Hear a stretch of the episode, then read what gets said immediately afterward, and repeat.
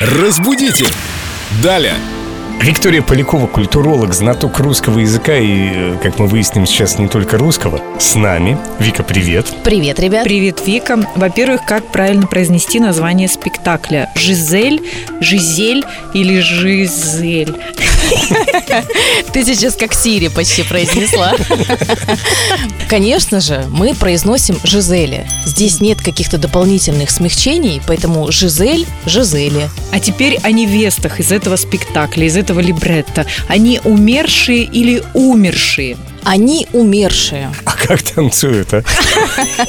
Вообще-то можно ставить ударение и умершие, но словарь русского словесного ударения, который для нас с вами основной, так сказать, документ, Ориентир? да, он говорит о том, что только умерший. Я так рада, что у нас ожил театр, и мы снова туда можем ходить без масок, наслаждаться балетами, операми и другими постановками. Что, все, барышни, занавес. Разбудите! Далее!